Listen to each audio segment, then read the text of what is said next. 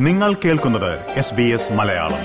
കൂടുതൽ പരിപാടികൾ കേൾക്കാൻ S B S dot com dot A U slash Malayalam സന്ദർശിക്കുക. SBS SBS SBS SBS SBS SBS Malayalam. ഇന്നത്തെ വാർത്ത.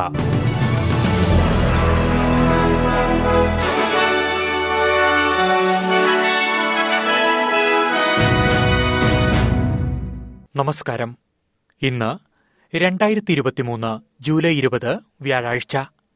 എസ് ബി എസ് മലയാളം ഇന്നത്തെ വാർത്ത. വായിക്കുന്നത് ജോജോ ജോസഫ്. ഓസ്ട്രേലിയയിൽ തൊഴിലില്ലായ്മ നിരക്ക് കുറഞ്ഞതായി റിപ്പോർട്ട്. മൂന്ന് ദശാംശം ആറ് ശതമാനമായിരുന്ന നിരക്ക് മൂന്ന് ദശാംശം അഞ്ച് ശതമാനത്തിലേക്കാണ് കുറഞ്ഞത്. രാജ്യത്ത് മുപ്പത്തിമൂവായിരം ആളുകൾക്ക് കഴിഞ്ഞ മാസം തൊഴിൽ ലഭിച്ചുവെന്ന് ബ്യൂറോ ഓഫ് സ്റ്റാറ്റിസ്റ്റിക്സിന്റെ റിപ്പോർട്ടിൽ പറയുന്നു.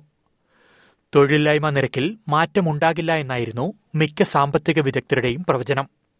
അതേസമയം സർക്കാർ നടപടികളാണ് തൊഴിലില്ലായ്മ നിരക്ക് കുറയുവാൻ കാരണമായതെന്ന് ഫെഡറൽ സർക്കാർ അവകാശപ്പെട്ടു. ചൈൽഡ് കെയർ വേതന നിരക്കിലെ തുല്യത തുടങ്ങിയവയൊക്കെ കൂടുതൽ സ്ത്രീകളെ തൊഴിൽ മേഖലയിലേക്ക് എത്തിച്ചുവെന്നാണ് സർക്കാർ വാദം. എച്ച് ഐ വി വൈറസിന്റെ വ്യാപനം ഇല്ലാതാക്കുന്ന ആദ്യ രാജ്യങ്ങളിലൊന്നായി ഓസ്ട്രേലിയ മാറുമെന്ന് റിപ്പോർട്ട്. കിർബി ഇൻസ്റ്റിറ്റ്യൂട്ട് പുറത്തുവിട്ട കണക്കുകൾ പ്രകാരം കഴിഞ്ഞ പത്തു വർഷത്തിനിടെ വാർഷിക കേസുകളിൽ നാൽപ്പത്തിയാറ് ശതമാനത്തിന്റെ കുറവുണ്ടായി. രണ്ടായിരത്തി പതിമൂന്നിൽ ആയിരത്തി മുപ്പത്തിയേഴ് കേസുകളായിരുന്നു രാജ്യത്ത് റിപ്പോർട്ട് ചെയ്യപ്പെട്ടത്. എന്നാൽ കഴിഞ്ഞ വർഷം അഞ്ഞൂറ്റി അൻപത്തിയഞ്ച് കേസുകൾ മാത്രമാണ് റിപ്പോർട്ട് ചെയ്തത്. ഇത് ലോകത്തിലെ തന്നെ ഏറ്റവും കുറഞ്ഞ നിരക്കുകളിലൊന്നായാണ് കണക്കാക്കപ്പെടുന്നത്. അതേസമയം ചില ജനവിഭാഗങ്ങളിൽ എച്ച് ഐ വി വ്യാപനത്തിന്റെ തോത് കുറയുന്നില്ലെന്നും റിപ്പോർട്ടിൽ പറയുന്നു. റോബോഡെപ്റ്റ് വീഴ്ചയുമായി ബന്ധപ്പെട്ട ആദ്യ സസ്പെൻഷൻ ഫെഡറൽ സർക്കാർ പ്രഖ്യാപിച്ചു. മുൻ ഹ്യൂമൻ സർവീസ് സെക്രട്ടറി കാതറിൻ ക്യാമ്പലിനെയാണ് സർക്കാർ സർവീസിൽ നിന്നും സസ്പെൻഡ് ചെയ്തത്. റോയൽ കമ്മീഷൻ റിപ്പോർട്ടിനെ തുടർന്നാണ് സർക്കാർ നടപടി.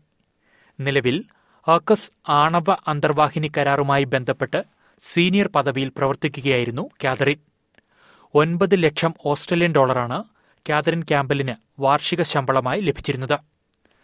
റോബർട്ട് പദ്ധതിയിലെ നിയമവിരുദ്ധത ചൂണ്ടിക്കാട്ടിയിട്ടും അതിനെതിരെ നടപടിയെടുക്കുന്നതിൽ കാതറിന് വീഴ്ച സംഭവിച്ചതായി റോയൽ കമ്മീഷൻ ചൂണ്ടിക്കാട്ടിയിരുന്നു. റോബർട്ട് വീഴ്ചയിൽ പരസ്യ നടപടി നേരിടുന്ന ആദ്യ ഉദ്യോഗസ്ഥയാണ് കാതറിൻ ക്യാമ്പൽ. സസ്പെൻഷൻ എത്ര നാളത്തേക്കാണെന്ന് സർക്കാർ ഇതുവരെ വ്യക്തമാക്കിയിട്ടില്ല. ന്യൂസിലൻഡിലെ ഓക്ലൻഡിലുണ്ടായ വെടിവയ്പിൽ മൂന്നുപേർ കൊല്ലപ്പെട്ടു.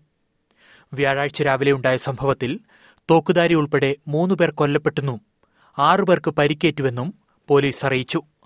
ഗാർഹിക പീഡനക്കുറ്റവുമായി ബന്ധപ്പെട്ട് വീട്ടുതടങ്കലിൽ കഴിഞ്ഞിരുന്ന ഇരുപത്തിനാലുകാരനായ യുവാവാണ് ഷോട്ട്ഗണ്ണുമായി എത്തി വെടിയുതിർത്തത്.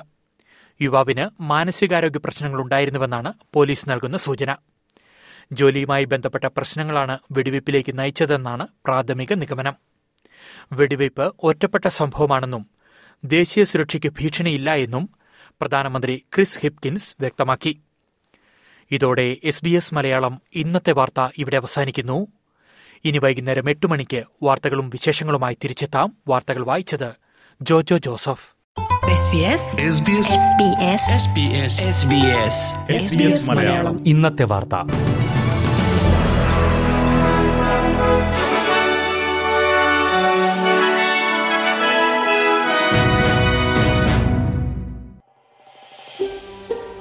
ഇതുപോലുള്ള കൂടുതൽ പരിപാടികൾ കേൾക്കണമെന്നുണ്ടോ? ആപ്പിൾ പോഡ്കാസ്റ്റിലും ഗൂഗിൾ പോഡ്കാസ്റ്റിലും സ്പോട്ടിഫൈയിലും കേൾക്കാം. അല്ലെങ്കിൽ നിങ്ങൾ പോഡ്കാസ്റ്റ് കേൾക്കുന്ന മറ്റെവിടെയും.